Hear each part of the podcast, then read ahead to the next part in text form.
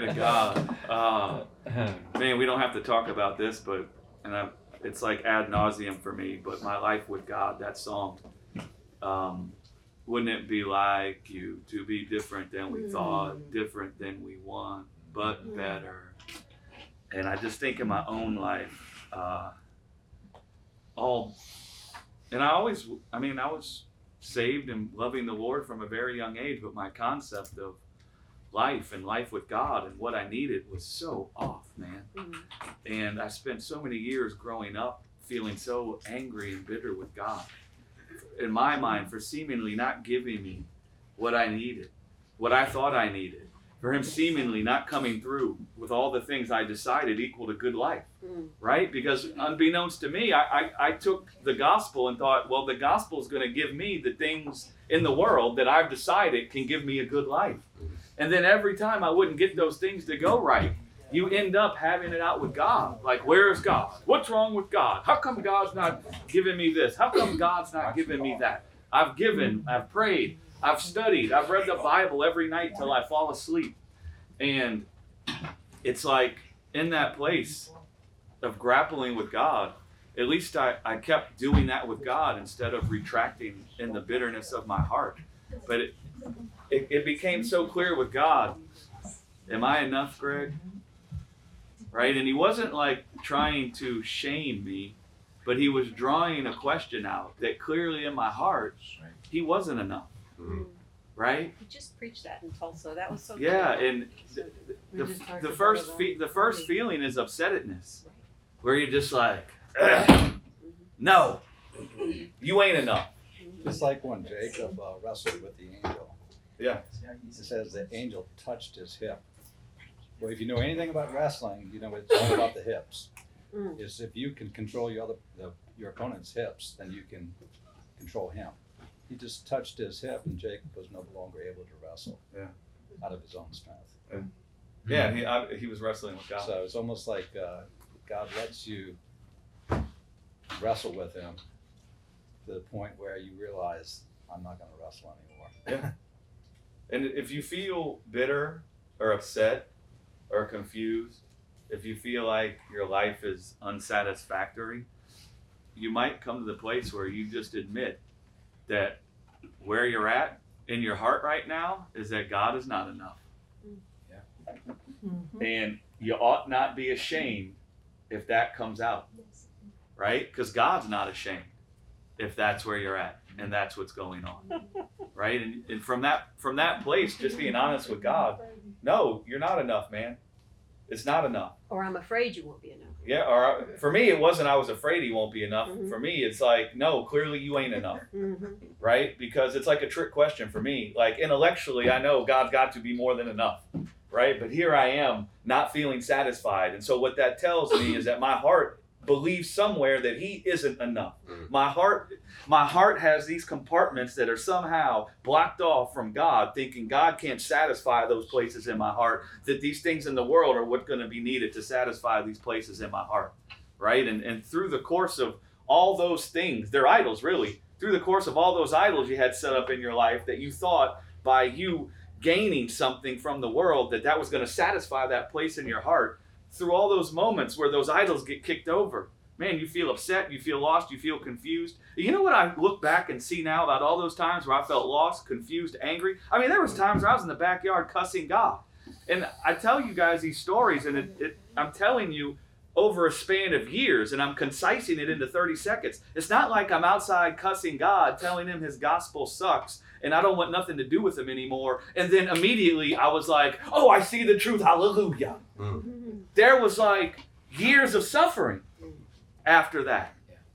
And what I what I, it, during that time it don't feel nice, and I promise you, you do not think life is being sorted out in you. But I look back now and I see life was being sorted out in me, right? And so um, it's like the the guy said in the the parable with Abraham, the rich guy and Lazarus. Man, let me come back from the dead and tell my brothers, because if uh, I can come back and tell them, they won't make the same mistake I made. Listen, let me tell. If there's anybody watching this or anybody here that you're in the place where, man, you're feeling bitter, you're feeling lost, you're feeling confused, you're feeling angry, you're feeling like unsatisfied, like God's not enough, let me tell you, as one who's come back from the dead, I've been there. And I promise you, I was there for a long time. And now, having come out of that place and being brought back from the dead, I can testify to all of you that you may think you're in a thick cloud of darkness and you can't see anything, and you most certainly don't think God's there. Let me tell you, the thick cloud of darkness that you think you're in, that is God with you.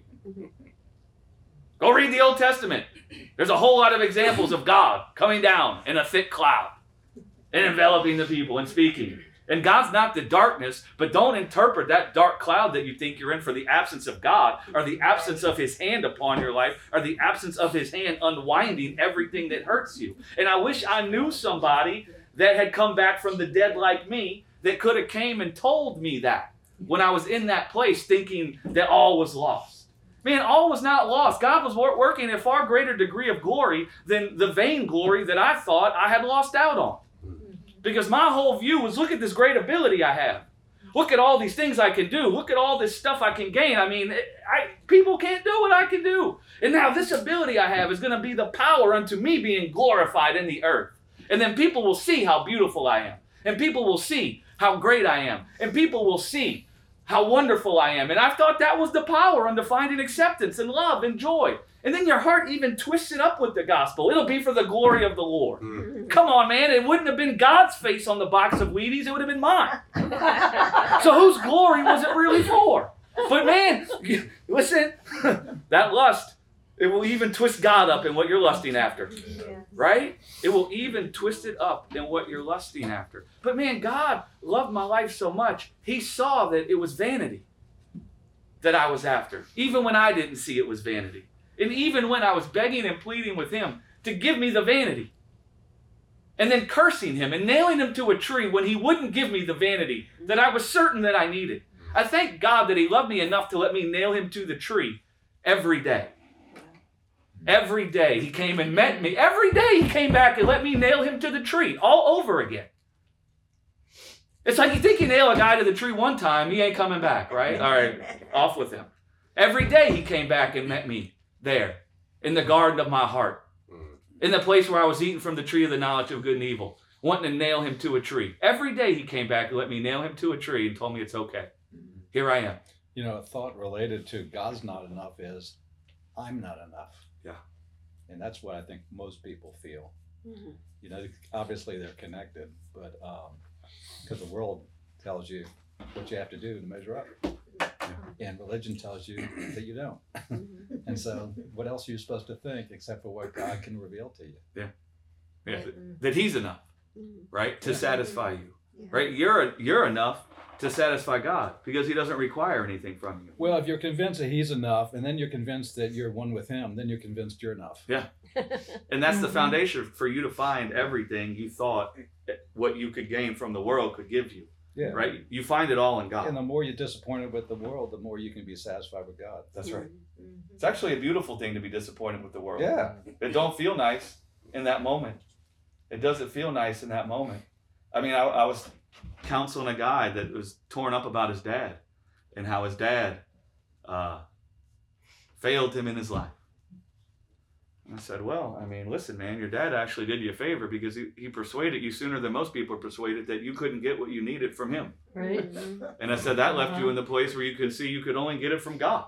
I said, so rather rejoice that your dad had zero ability to give you anything because you could come to the place where you saw sooner that this guy can't give me the love I need. He can't give me the acceptance I need. I said, you ought to rather rejoice that he come and he testified the gospel to you that you need God. And boy, that's a hard saying for people when Oh, you yeah. come and say that, but it's actually listen. You can always look at something, even neg- that's ne- negative, seemingly on the surface, and if you look at it through the spirit of truth, you could even rejoice. Yeah. Right? You could even find great joy in that because everything will declare that the excellency that life is contained in is found in God. Mhm. Everything you go through will con- will will declare that, right? And you can even find yourself looking back and rejoicing. Some people can have a hard time if their parents, quote unquote, according to the world, were fantastic Yeah. because they find themselves leaning on their parents too much. They find themselves looking to their parents for life because their parents are freaking great. And their parents were kind and loving and did all these things. right? And then you end up leaning on them, looking to them for the peace, looking to them for the joy, looking to them for the love. Well, they're not God.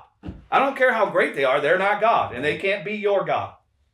Right? Right. And the greatest thing any parent could do for a child is to point them to God. And they don't just point you to God by them telling you with their mouth about God. A parent that failed you miserably, they're pointing you to God because they're telling you, I can't be the father of your life.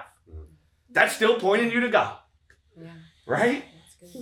And so, man, don't get me wrong, I'm not indifferent to hurt and suffering and pain. And I'd rather your mom or your dad have been set free and not been tormented by death. Mm-hmm. But you can't look to somebody for life that needs life from somebody else themselves. And even in them failing and giving you what you needed, Yeah. even in them failing you, they're declaring God. They're declaring to you that what you need is God. They're still pointing you to God. Just like Thomas said, the world, the more you look to the world to find satisfaction, the more you look to the vainglory, do you know what it will keep pointing you to? That it can't give you what you after. And do you know what that keeps pointing you to? God. Mm. Yeah, even Jesus pointed to the Father. That's right. He didn't point to himself. That's right. Although he did say, if you don't believe in God, believe me. But he was saying, believe me what I'm saying about God. Yeah. Believe what I'm revealing about God. Yeah. Yeah. That's right. Paul would come and say that we have, through whom we do have faith in God, speaking of Jesus. By beholding Jesus, that's what caused us to believe in God. Right? And so there's, I mean, I know we live by signs. We, we love signs. Humans love signs. I mean, I mean, look just in this room. Look at all the signs. I mean, we love signs. We particularly like Cindy's signs. If only we could, if only we could get the city to commission Cindy to make signs all over the city. But all over the city, we have speed limit signs, street signs, all those signs. Listen, man, what'll happen is when you become caught up in the spirit of truth, you'll see that every sign is a sign that's pointing to salvation in God. Everything. The, the, well, the human mind wants proof, which is reasonable. But the carnal mind can't perceive truth That's right. and proof. And so by the Spirit, we see the proof all around us. By the carnal mind, it's right in front of you, and you don't see it. Yeah. Right. Yeah. So, what do you guys want to talk about today? Well, I think it's fascinating. There's so many things I want to say. The, the last thing you said about your parents, you know, the serpent wanted me to think that my parents abandoned me, you know, and that, look, you're alone in the world. But that just pointed me to God more in my search for love and truth and mm-hmm. all of that through my whole life. So that was really good. And it also made me feel really good about the times when I was a really crappy parent.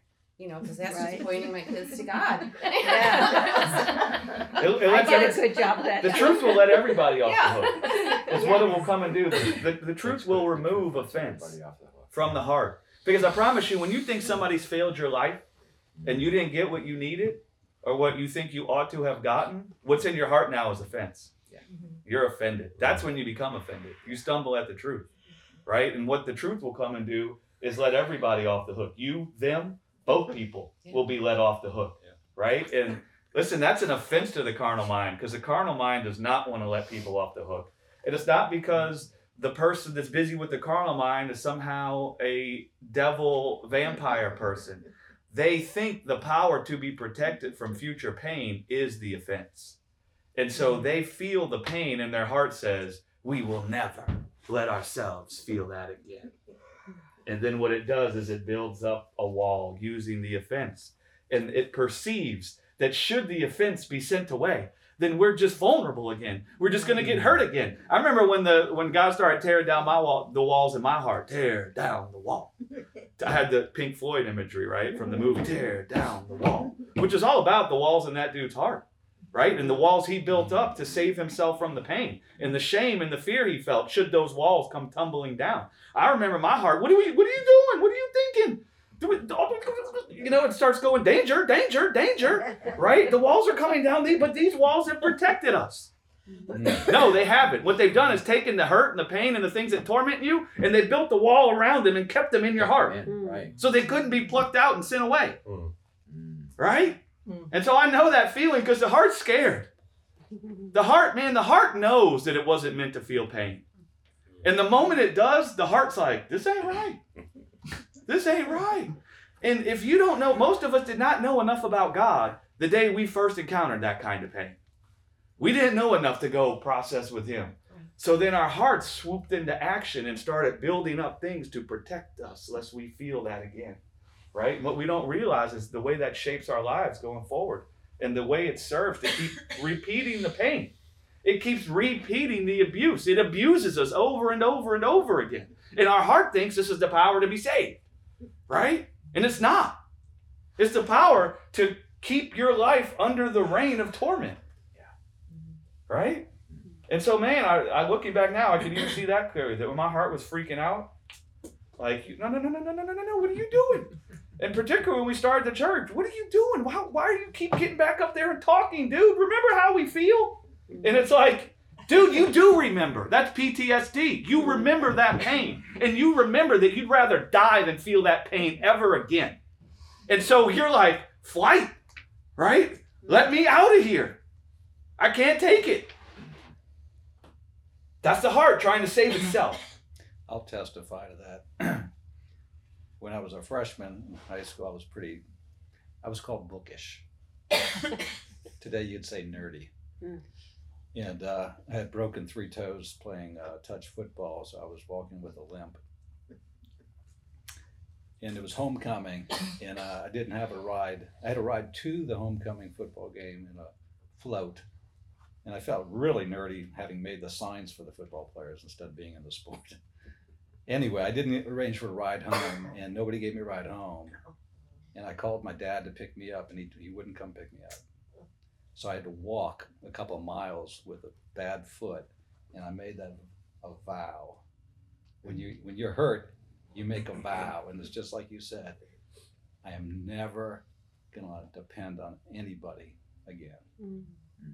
That was a vow. I made. I mean, I mean, I said it out loud as I was walking, and like then that you know that's that's that wall going up.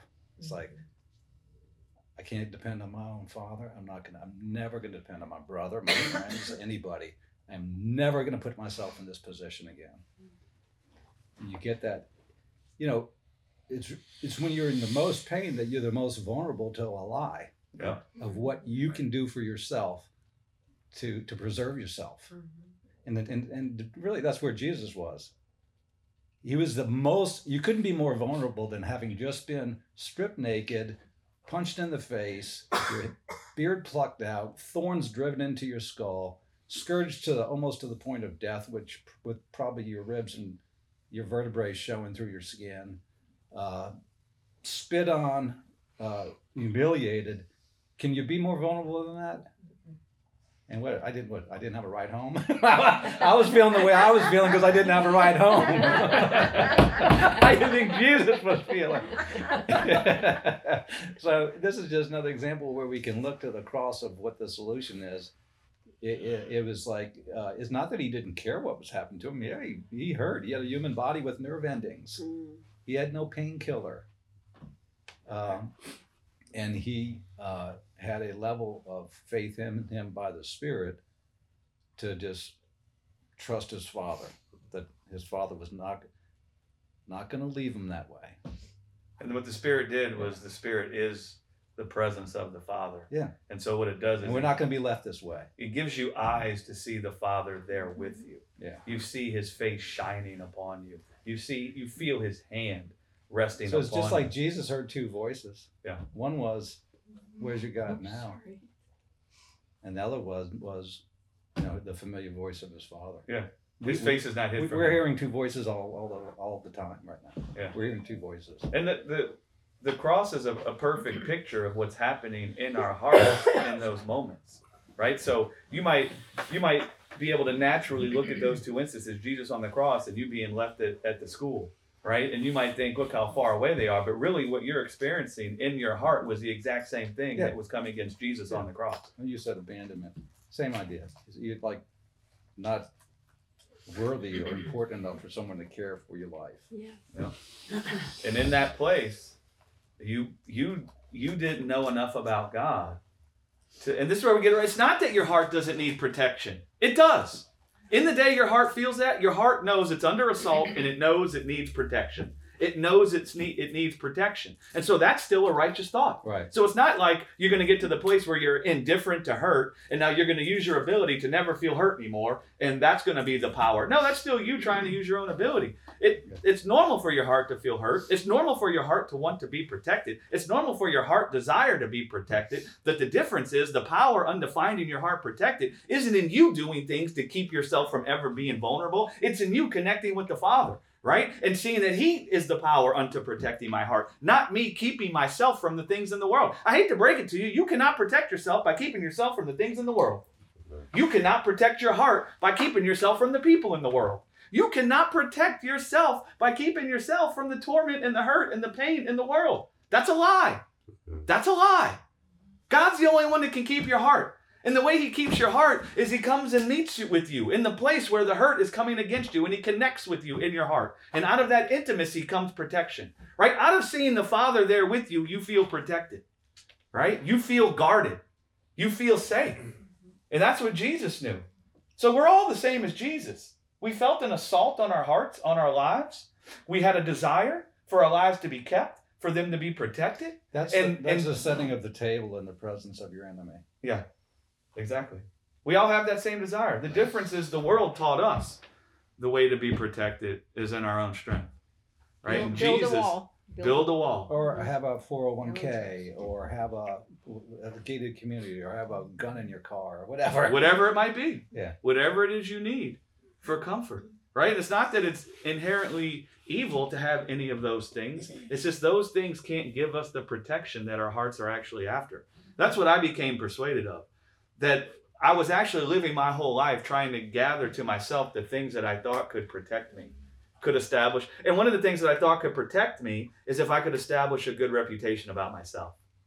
Right? And the way I can establish a good reputation about myself, because that was what happened to me when I was a little kid. An assault came against my reputation, mm-hmm. right? You're not as you ought to be. You're too intense. You're too much. It's not good for the rest of the people around you, right? You're causing great suffering and pain. So I wanted a good reputation. I wanted to be seen to be good.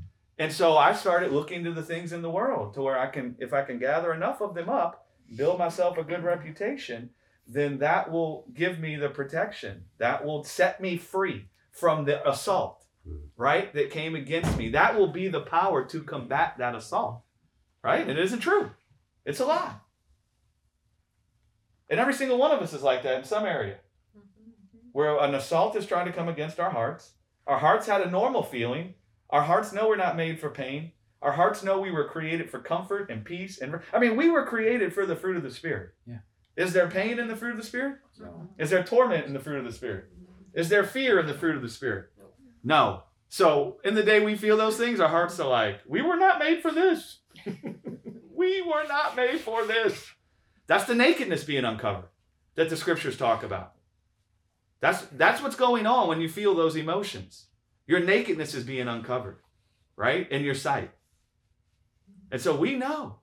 And now what the gospel comes and does is it shows us as God, the lover of our lives, with us, right? In the midst of the hurt and the trauma with us, not far from us, because that's what the trauma tells you. Because in the place of trauma, if you could see the Father there with you, I promise you, you're going to be caught up in interacting with Him instead of looking to your own ability to save yourself from the trauma. Right? If you if you wouldn't have been so young and you had been known of the Lord, right? You the second you felt abandoned, you you could have connected with God and started just talking with God about the abandonment you felt. Well, it's like the, the carnal mind has almost everything backwards compared to the truth. So the sign actually comes after the deliverance, not before it. Yeah. The sign is that you have the power of God insulating your heart in the midst of that otherwise desperate situation. Yeah. That's the sign of his life. Yeah. It comes after, Yeah, Yeah, I mean, because what as opposed to before. We want a sign. It's like, uh, show me and I believe, and God says, well, believe and I'll show you. Yeah. Believe and you'll see. Yeah. Because there he is already. Right. right? Right. Right. Right. Like, he's not hiding himself. No, no, Yeah. no. It's through persuasion that you your eyes see what's there. Right. right. All Right. along. Yeah, all along. And that's what the gospel comes to do. You you'll be amazed what you'll see after you be persuaded that it's there. Like it's easy for me to see the Father now because I'm persuaded that he's there. And so now I see him everywhere I go. And I still have these moments with him. I mean, like last week, right, Ronnie? I was out there having a moment with God. Same thing this morning. Mm-hmm. And for some reason now, the last couple of weeks, the moment I've been having with God was just kind of remembering how you're not enough. And the pain that I felt that that first thought, you know, but then the deliverance that came. And it's like tears of joy. It's like you remember the the negative emotion. It's like you're crying with God, but it's like filled with so much joy now because now you've been persuaded that He is enough. And you remember those moments that even when you were saying He's not enough, there He was. You know, and it, man, it's like a beautiful, sweet, sweet thing.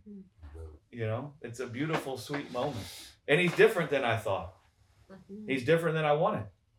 And you could look at that. I mean, that song speaks to so many volumes. In the, the Western church world, most of them want God to come and kill the people they don't like. Hmm. He ain't, he ain't coming like that.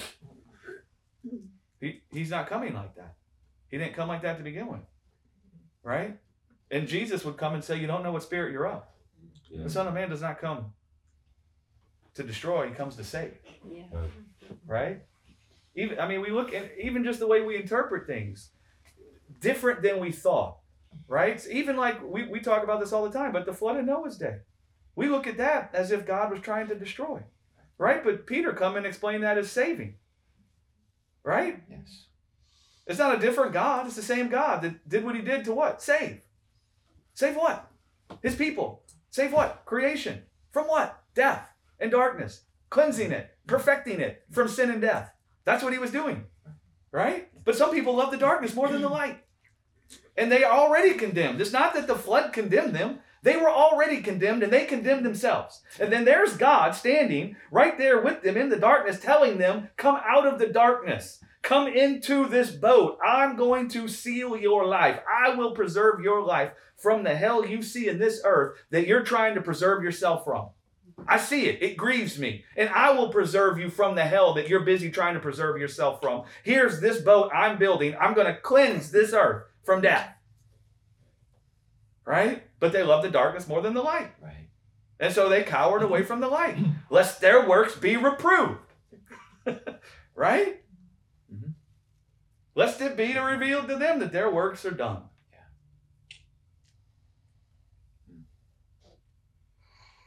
You know, it's something how, in the midst of lack, it automatically puts us in this position of of comparing ourselves amongst ourselves. Even the situation you talked about, you know, you, you wanted to you wanted to have this reputation.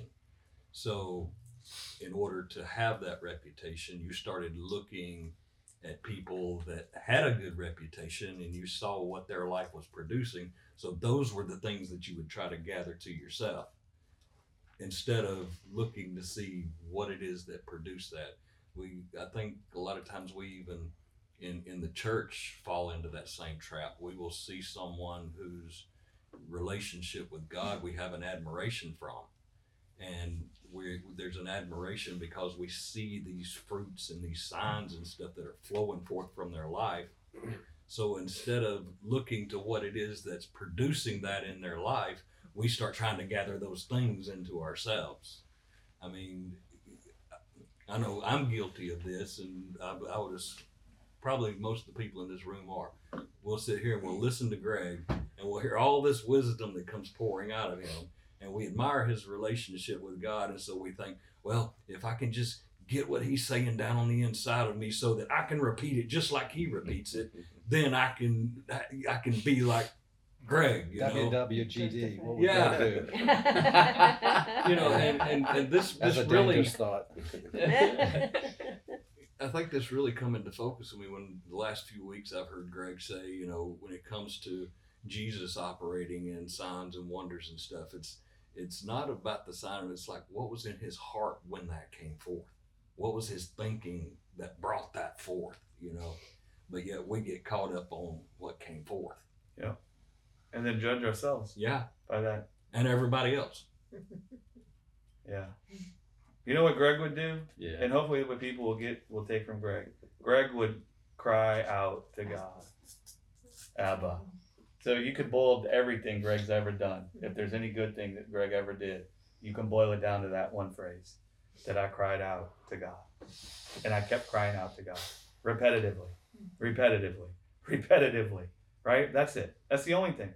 Right? And my parents, according to the, the world, in the natural world, they're great parents. Right? They are. Both of them laid down their lives for me. What from Mother's and Father's Day comes, I feel so weird because I feel like I'm saying the same thing about both of them. But it's Mother's Day and it's Father's Day.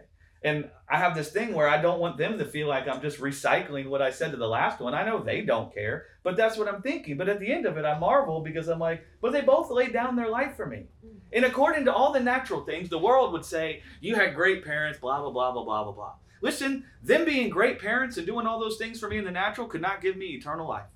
And so, if I really wanted to point to what my parents did that benefited my life, is I always saw them looking to God. Mm-hmm. Always. Right? Always. And that pointed me to God. That spoke a silent word. Right? And so any that's the that's the greatest thing that they've done for my life is that they pointed me to God. And so what would Greg do? Greg would cry out Abba. Greg would look to God and start getting it out with God. Right? And even when I didn't know why, I don't even know why I started cussing God. I thank God that I had a close enough relationship with Him that I did start cussing Him Mm. and telling Him what I thought and what I felt. Right? Because even in that place, that's crying out Abba. Right? Because we only we only think crying out Abba is like some positive thing where you're, you know, bless the Lord, oh your soul. you know, you know what I'm saying? Where you're just speaking well of the Lord. Man, crying out Abba is just intimate intimacy with God. Most of us know here because most of us have had a relationship where there can be a whole lot of intimacy where you ain't being real nice to each other, right? You know what I'm saying? And I don't just mean like you know, pa- I'm not talking about like sexual intimacy. I'm talking about passion. You could be having it out with each other. That's still passion, right? Two people having it out with each other. Guess why they'd be having it out with each other? Passion. They're both passionate about it. Well, guess what's coming out? Your heart. And the two hearts are connecting. So even in that place, man, I was still connecting with God. That was just the unconcealed heart that I had. What's that song? I don't remember the first parts of the lyrics. Sometimes I'm free, sometimes I'm mean. It was a commercial that they used to play. Like Mike, I want to be like Mike. I want to be, I want to be like Mike, like Mike. I want to be like Mike. It's a Michael Jordan commercial Oh. when Michael Jordan was like the man, mm-hmm. right? And I, I can't remember if it was a McDonald's or a Gatorade, Gatorade, it and it was a real catchy thing. But this thing swept over the earth, right? That I want to be like Mike, right? Because to Matt's point, you look at Mike and you're like, dang, my man is winning, winning, winning. We all want to win, man. This dude's winning every situation. He's winning. Nothing can stop him from winning, you know. And so you want to be like Mike. Why do you even want to be like Mike to begin with? What is it that you see there? The only reason why you would even say something like that is because you think there's something that he has that is the power unto life. And so, to Matt's point, yeah, that's how we end up comparing ourselves. We become convinced somebody has something that we need or that we want, right? And then we wrongly want to mimic what they do externally, Right. And it is true. You find somebody that knows the Lord, they they do have what you want, but what they have is peace and love and joy, right? And it, it don't come from the external things you see me doing. I don't have peace and love and joy because I was out there singing praise and worship this morning when no one was around. That's not why I have peace and love and joy, right? That comes forth out of the peace and the love and the joy. And so you could look externally and start trying to mimic Greg. Let's see what Greg does. Let's how many well how much time does Greg spend studying the word? How much time does Greg spend praying? How much time does Greg spend teaching the word? How much time does Greg spend in praise and worship? If I can get all those things down, then I can have what Greg has. That would be a lie. Right? That would all be a lie. Right? The only thing that you could find that you could see that it's it's like I said about Jesus, it's not what would Jesus do, it's what did Jesus believe.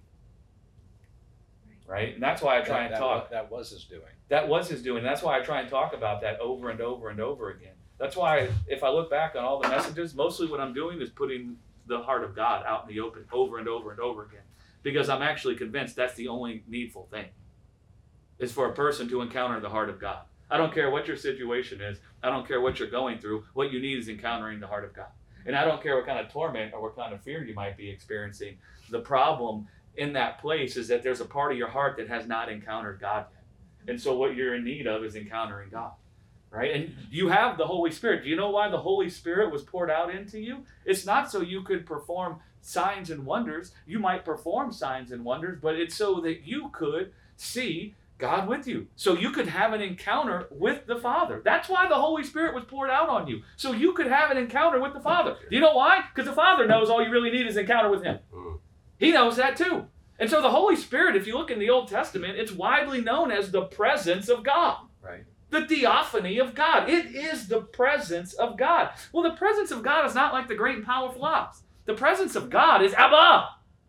And so that's why the Holy Spirit was poured out so that our blindness could be healed and we could be comforted by the presence of the Father there with us. And then through the course of walking with the Father, always seeing the Father, connecting with the Father, when those places in our hearts that have been compartmentalized and filled with hurt and torment and fear and shame, man, the Father will start shining a light in there. And that will start coming out of you towards Him, and you'll find yourself delivered. Mhm. Right? It's really that simple. Jesus came to show you the Father. The Holy Spirit was poured out on all flesh to show you the Father. The Holy Spirit's called the Comforter because when you see the Father with you, you'll be comforted. Jesus saw the Father there with him on the cross. That comforted him. That's the only thing that can actually comfort our flesh. It's the only thing that can actually put our flesh to rest. I know I've done everything under the sun to try to comfort my flesh and put my flesh to rest. What you don't understand about the flesh is it can't be comforted from the outside in. Amen. It's got to be comforted from the inside out. And the more things I did externally to try to comfort it, those external things could not get up in my heart and change what was in my heart that was subverting my flesh. And so, man, the heart needs a revelation of the presence of the Father. Right? And that's why the Holy Spirit was given. And you could just start talking with the Holy Spirit about that.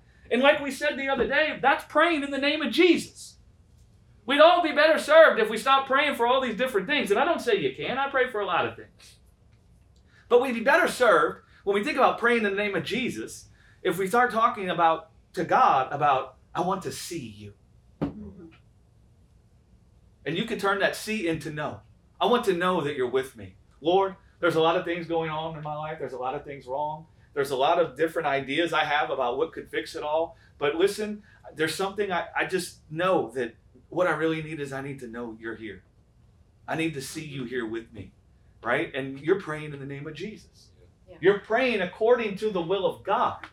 When God found Adam, he wasn't like, listen, dude, yeah, I mean, I could see you're really afraid, and we, we can tweak this and we can do that. And, you know, you might be able to plant some roses over here, and you could go build a house over there, and those things will make you feel better, and you can have a shelter. That's not what God saw. God saw what Adam needed was he needed to see that God was there with him Yeah. to father his life.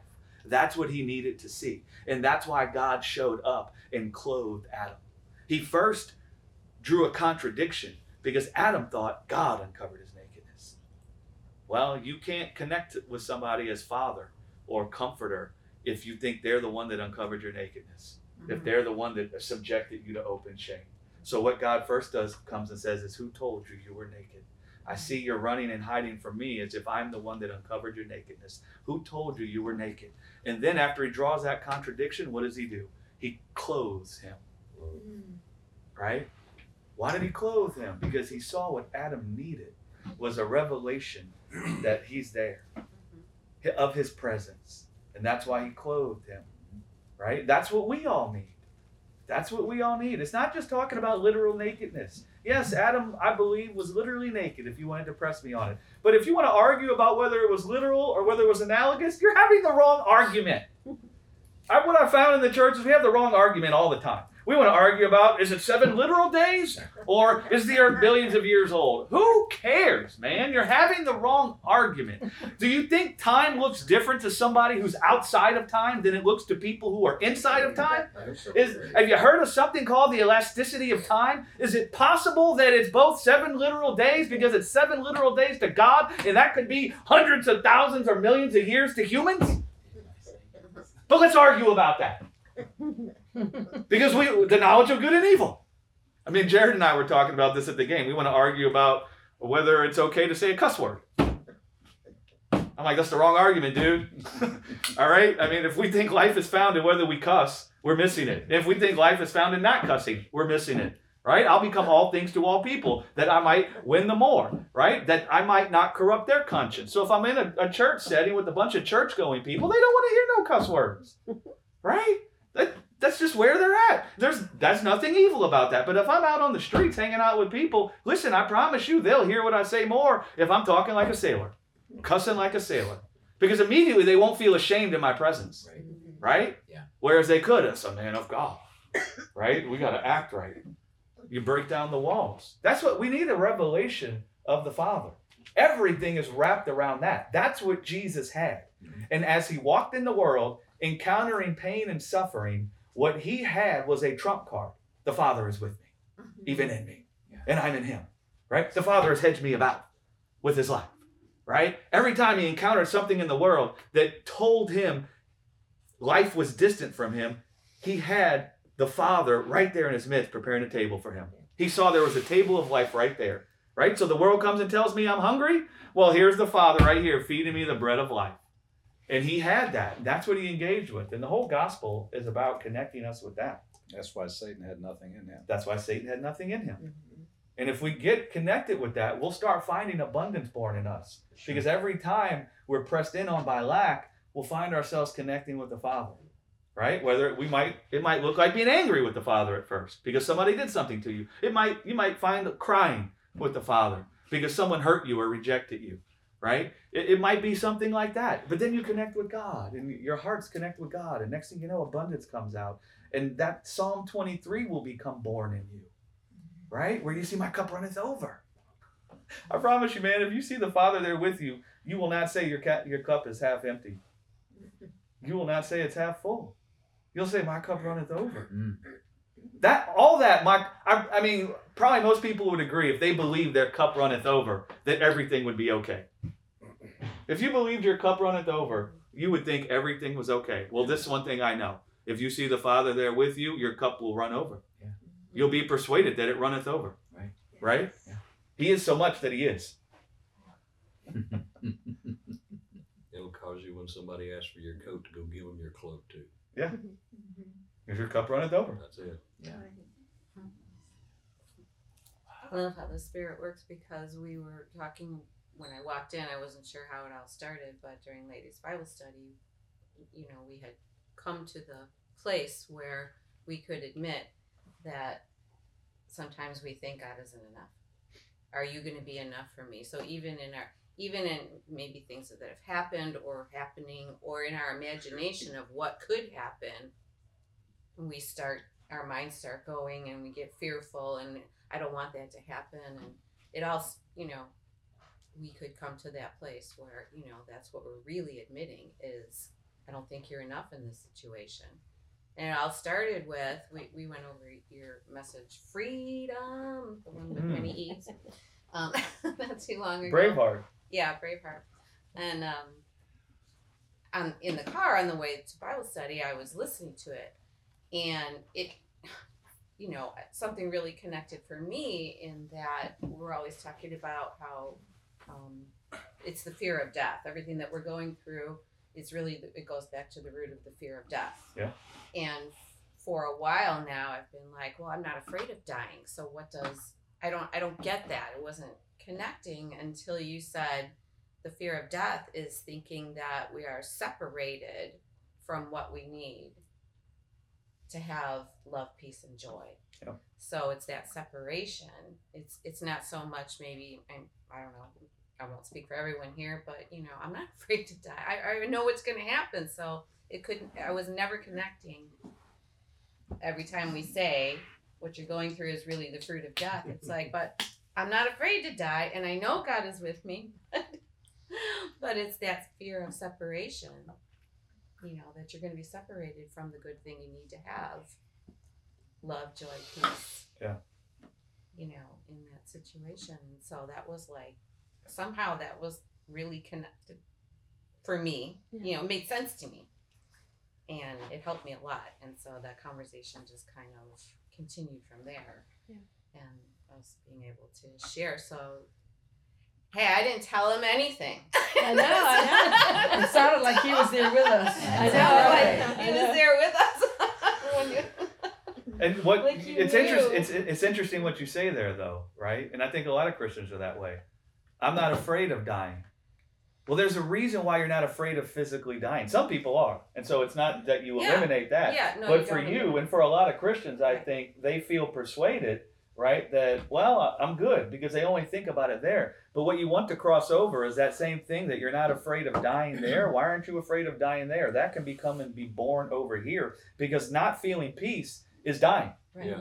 And so you would want that same thing that caused you not to be over afraid over here if you die to be born over here when you don't feel peace. Right. Where all of a sudden you're not afraid when you don't feel peace. You're not tormented when you don't feel peace. You're not ashamed when you don't feel peace. Why not? The same reason why you're not afraid if you physically die over here. Because you know life will swallow death. And so you know peace will swallow torment. You know peace will swallow uh, stress. And your mind becomes filled with that. The resurrection. It's the same kind of thing. The fruit of the Spirit enveloping inside of you is the power of the resurrection. And we get so confused to think if we feel tormented, that all of a sudden the, the fruit of the Spirit isn't there. As if the fruit of the Spirit, in order for it to be there, must always just be there. And if I ever don't feel love, that means the fruit of the Spirit isn't there. No, what it means is there's about to be a resurrection of love inside of you. The life that you have in God is about to stand up inside of you. Mm. Right? And that's what that's what the gospel will come to persuade you of. Sure. Right? No, love's coming. Right? And you, you start connecting with that. And so then the next time you don't feel peace, you're not like, oh my gosh, what's going on? You know, you're, you're not confused. You're thinking of the life that's inside of you that's about to resurrect some love. Hallelujah. Right? And then you'll find yourself talking with God about how great this life is and how this life stands up love inside of me. Mm. Right? And next thing you know, you're filled with boldness. Mm. Right? Instead of confusion and distrust. And nobody likes feeling torment, but you can get to the place where your mind becomes so filled with the resurrection that's about to swallow the torment that you feel that the torment gets real shrunk. The torment gets big because we look at the torment as if it's a sign that life isn't present there. Right. Mm-hmm. Right? But like Annette said, most everybody in here would probably say, you know what? Well, who cares if I die? I'll be with the Lord. But in the day we don't have peace, oh my God. Oh that's right. Right. In the day we feel, a, oh gosh, you know, it's like, it's the end of the world, you know? Or we gotta walk home because we didn't get a ride. Yeah. Yeah. and it, it's it's interesting uh, the way that you say that, but it's like I love what Gwen Gwen said something similar in one of her messages where, you know, her her first husband uh, passed away, right, and she was still one foot into this. We're gonna work a miracle. Right, and then she had one foot out of we're gonna work a miracle. That's the knowledge of good and evil. No, but we gotta work a miracle because it's not right that he should die.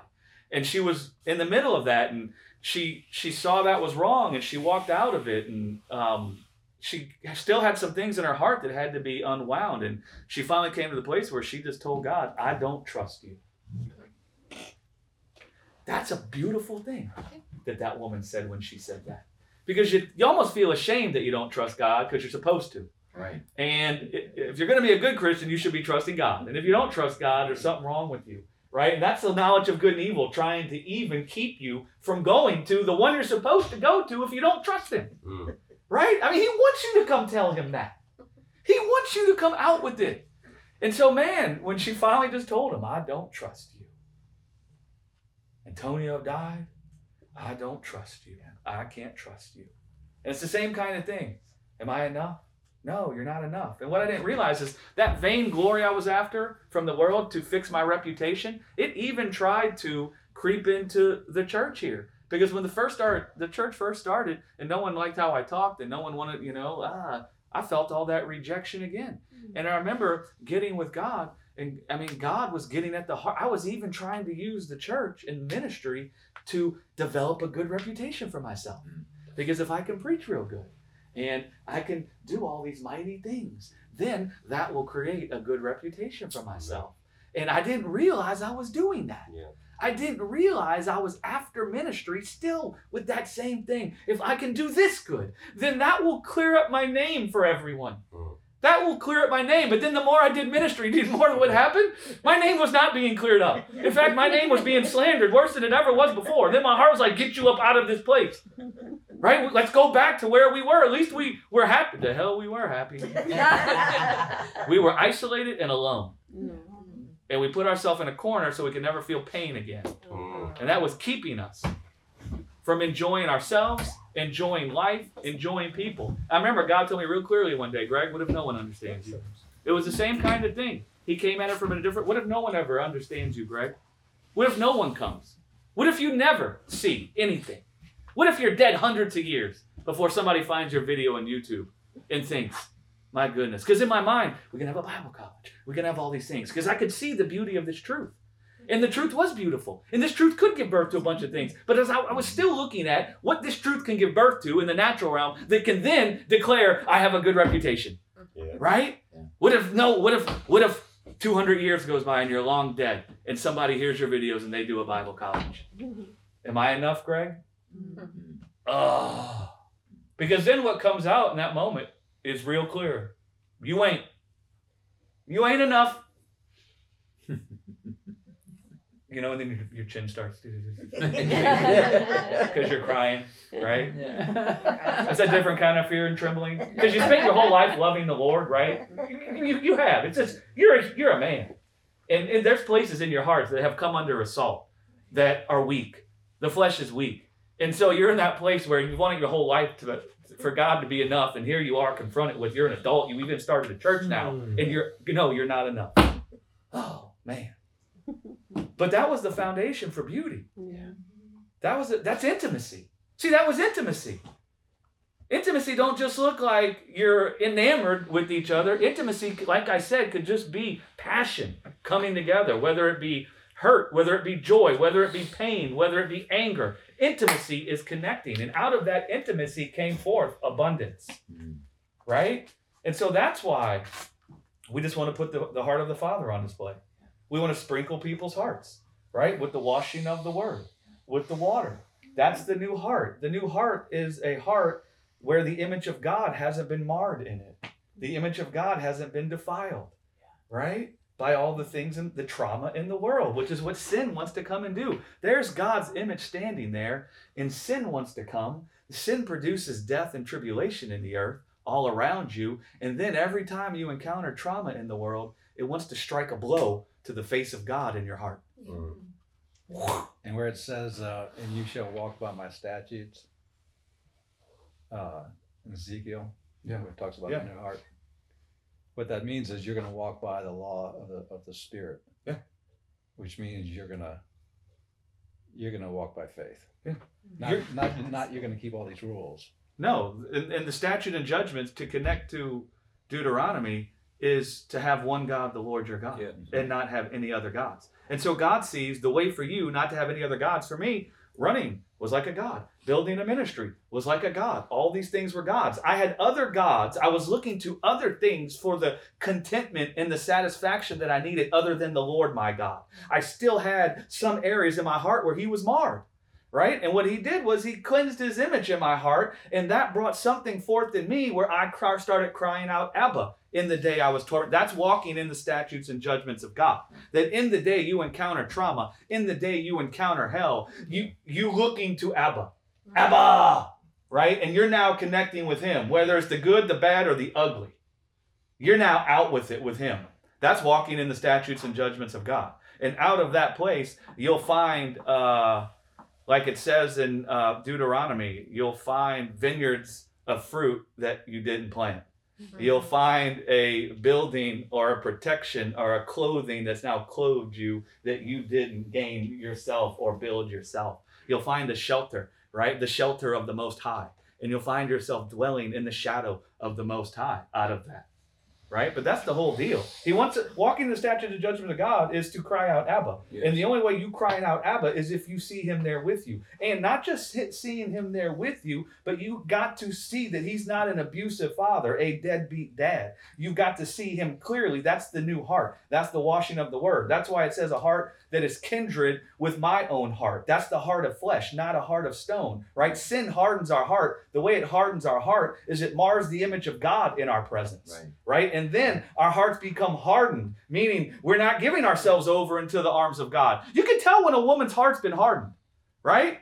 She ain't just giving herself over into her arms. You can feel it, right? And why? Because her heart is hard on account of her not trusting you. And now, because her heart's been hardened by the assault that her heart has suffered in your hands, she's hardened her heart to you. That's the hard heart. Your heart's hardened to God. The reason your heart's hardened to God is because sin has come and marred the image of God in your heart. That created a picture of God in your heart to where you can't give your life over into his arms. It's impossible because you don't think he can only ever be good to you. You don't think he actually can give you what you need. You think he comes behind in certain areas that you need. And so now your heart's hard to him. It's hardened to his love. It's pushing back against it. You see that dynamic in a relationship. Where if a person doesn't trust the other one, their heart grows hard. I got to protect myself. Right? That's what Ezekiel's talking about. That's the new heart. That's the sprinkling. That's the washing of the water. That's the heart of stone. It's a hard heart. It's a heart that's been hardened to God on account of the image of God being defiled in the earth or mm. defiled in your presence. Right? Adam would have had a hard heart, a stony heart. When he saw his nakedness, he had an image of God that God was the one that uncovered his nakedness. He didn't think that he could come to God to be clothed, and so he didn't. Well, then God gave Adam a new heart. He sprinkled it, he washed it clean. Do you know how God did that? He showed up and clothed him right in the middle of Adam's shame. He healed his shame. Mm.